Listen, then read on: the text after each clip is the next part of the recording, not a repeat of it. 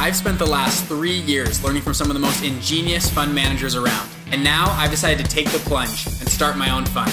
The real question is, how will I do it? With no investors and without an Ivy League degree, this podcast is going to give you the answer. Join me and follow along as I share mine and other stories as we start and build multi million dollar investment funds. I'm Bridger Pennington, and this is Investment Fund Secrets. What's up, guys? In this episode, we're going to talk about funds versus holding companies, the similarities, differences, why you'd want to do one or the other, and how they come into play. So let's get into it. Uh, this first part, you know, just a second order review here. The common structure of a fund is you've got your general partnership over here it manages the limited partnership and money comes into the limited partnership. Investors come in, you go buy assets or real estate or you trade and you know that's that's a common fund. Let me make something clear. The a fund is great for buying and selling something. Okay? Like that's uh buy and sell. The reason being is because these investors over here, they are on a timeline. Uh, they don't just want to give you money forever and you know get their money back. Just let you manage their money till they die or till the end of the lifetime. Like they want to make sure that they can take their money out and invest it elsewhere if you're not performing well or you know landscape changes, whatever. You know. Um, so a fund works really well at the process of buying and selling. You know, the common, you know, cycle of a fund looks like this. Uh, you know, you kind of start in year zero. Hedge funds, you know, obviously go out in perpetuity or crypto. Venture, private equity, real estate, closed ended. Um, going to be like, what, 10 years, we'll call it on average. And there's kind of three phases. There's kind of the, uh, uh, you know, acquisitions phase, then the value add, and then the dispositions phase. And that's just pretty common. Obviously, venture, it's more, you know, there's not as much on the value add side, but that's like the common life cycle of a fund. Um, now, I get people coming to me and asking all the time, saying, Lincoln, this asset right here, let's say is real estate or a company. What if I don't want to sell it? I want to keep it and I want to hold it in perpetuity, or I just want to cash flow from forever.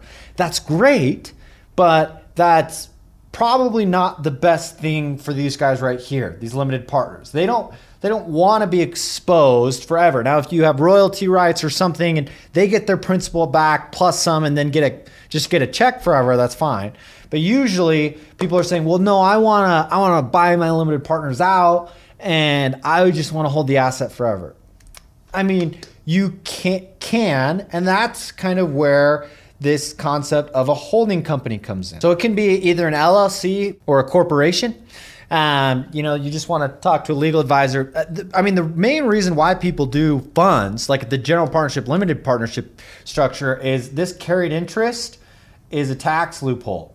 And, you know, if you were just to do this same thing through a corporation, you're going to get taxed way more um, and, you, are not subject to the same carried interest loophole. So, I mean, that's the main reason do, people do funds. But if you want to go out and just build this property or buy this property and cash flow from it forever, then you should probably just syndicate it. You know, these one off deals and you know because syndication you can write the terms. It's just not as complicated because you have to adhere to you know every L, uh, lp's wants and needs. A holding company you can you can say hey look at the end of the life of the fund you know when i'm going to sell because i'm going to sell this asset and the money is going to go uh, the money is going to go back you know through here and then come back to you guys and then also you know pay out the the gp as well. I'm going to say look i'm going to sell it over to this holding company over here.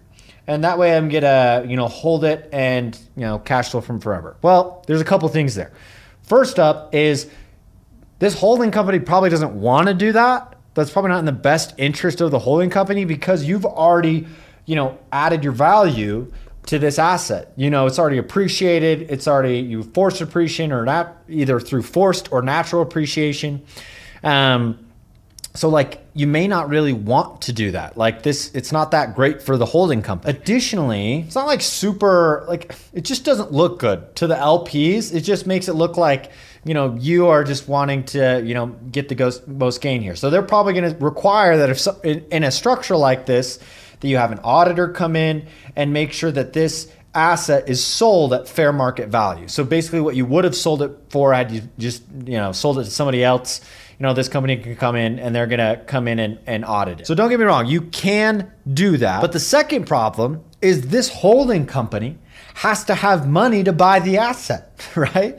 So when people invest in holding companies, either an LLC or corporation, uh, you know, they have it's they're structured differently. It's like investing into a you know private market deal. So they're going to come in and you know they're get you know invest. You can have investors come in and buy shares, stock of your company, um, interests of the LLC. But here's some considerations. It's usually private, so you know these dollars come in. This is usually a private entity. So then these shares are very illiquid, right? So people don't want to invest in something that's illiquid. They want to they want to get their money back. Um, so it's kind of harder to attract dollars there. And it's all, you know, it's very much a blind pool because people want to know what asset you're buying, right? And in holding companies, it's very usually opportunistic and it's just like, I decide 100%, I decide when to sell, I decide everything.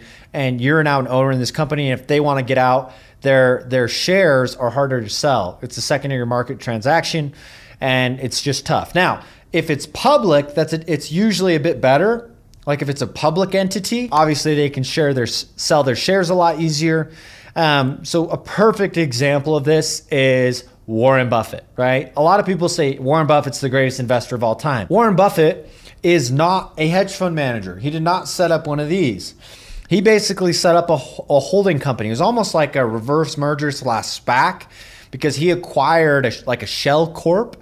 So he basically acquired one of these and then he just started buying and trading shares. You know, and you're regulated differently than if you are a fund. A fund has a lot more freedom. Uh, a fund, I mean, a holding company does not. So basically, a fund can do whatever it's want, what it, what it wants. I mean, within regulation. A holding company has to report. Uh, they have to do a ton of, you know, it's definitely more costly. Um, you know, the direct payment out isn't as good um, just because of the you know carried interest, the tax benefits aren't as good.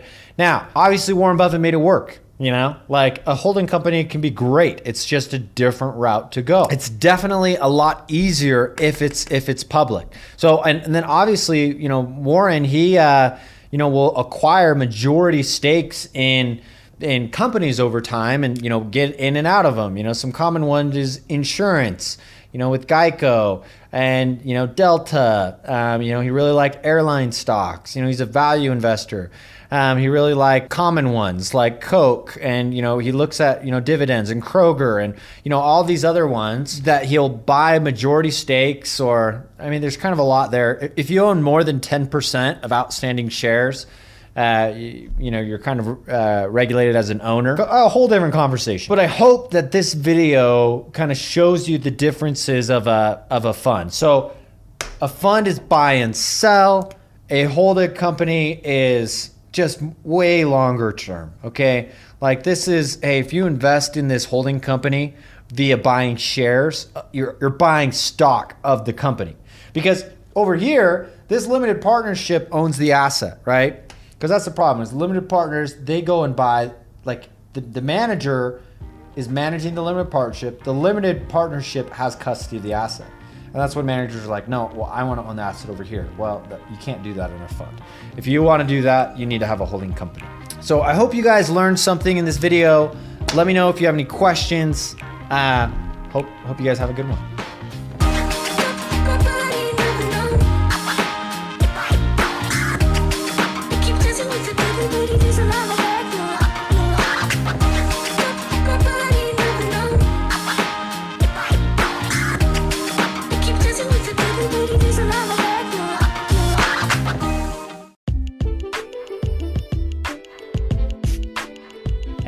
Bridger here. I have four free and simple ways I can further help you to scale your business or fund. Number one, I have a YouTube channel with actually, I don't to toot my own horn. I think it's decent content on there. Go check it out. Bridger Pennington is a YouTube channel. We go very deep on funds. Number two, I have a one hour free training at investmentfundsecrets.com. We go very deep into how to actually start and scale your very own fund from ground zero. Number three, you can join our free private Facebook group of like minded people like me and you that go out and launch and scale funds. I go live in there once a week. The name of the group is Investment Fund Secrets. And then number four, finally, I have a free PDF guide on how to actually launch and scale your fund. If you go to investmentfundsecrets.com slash guide, you can download that guide. Now, finally, people always ask me, Bridger, can you help me one on one? Can we work together? Yes, I don't want to talk about that in here, but if you want to learn more, message me, Bridger at investmentfundsecrets.com, or just DM me on Instagram. Thank you guys, and I'll see you in the next episode.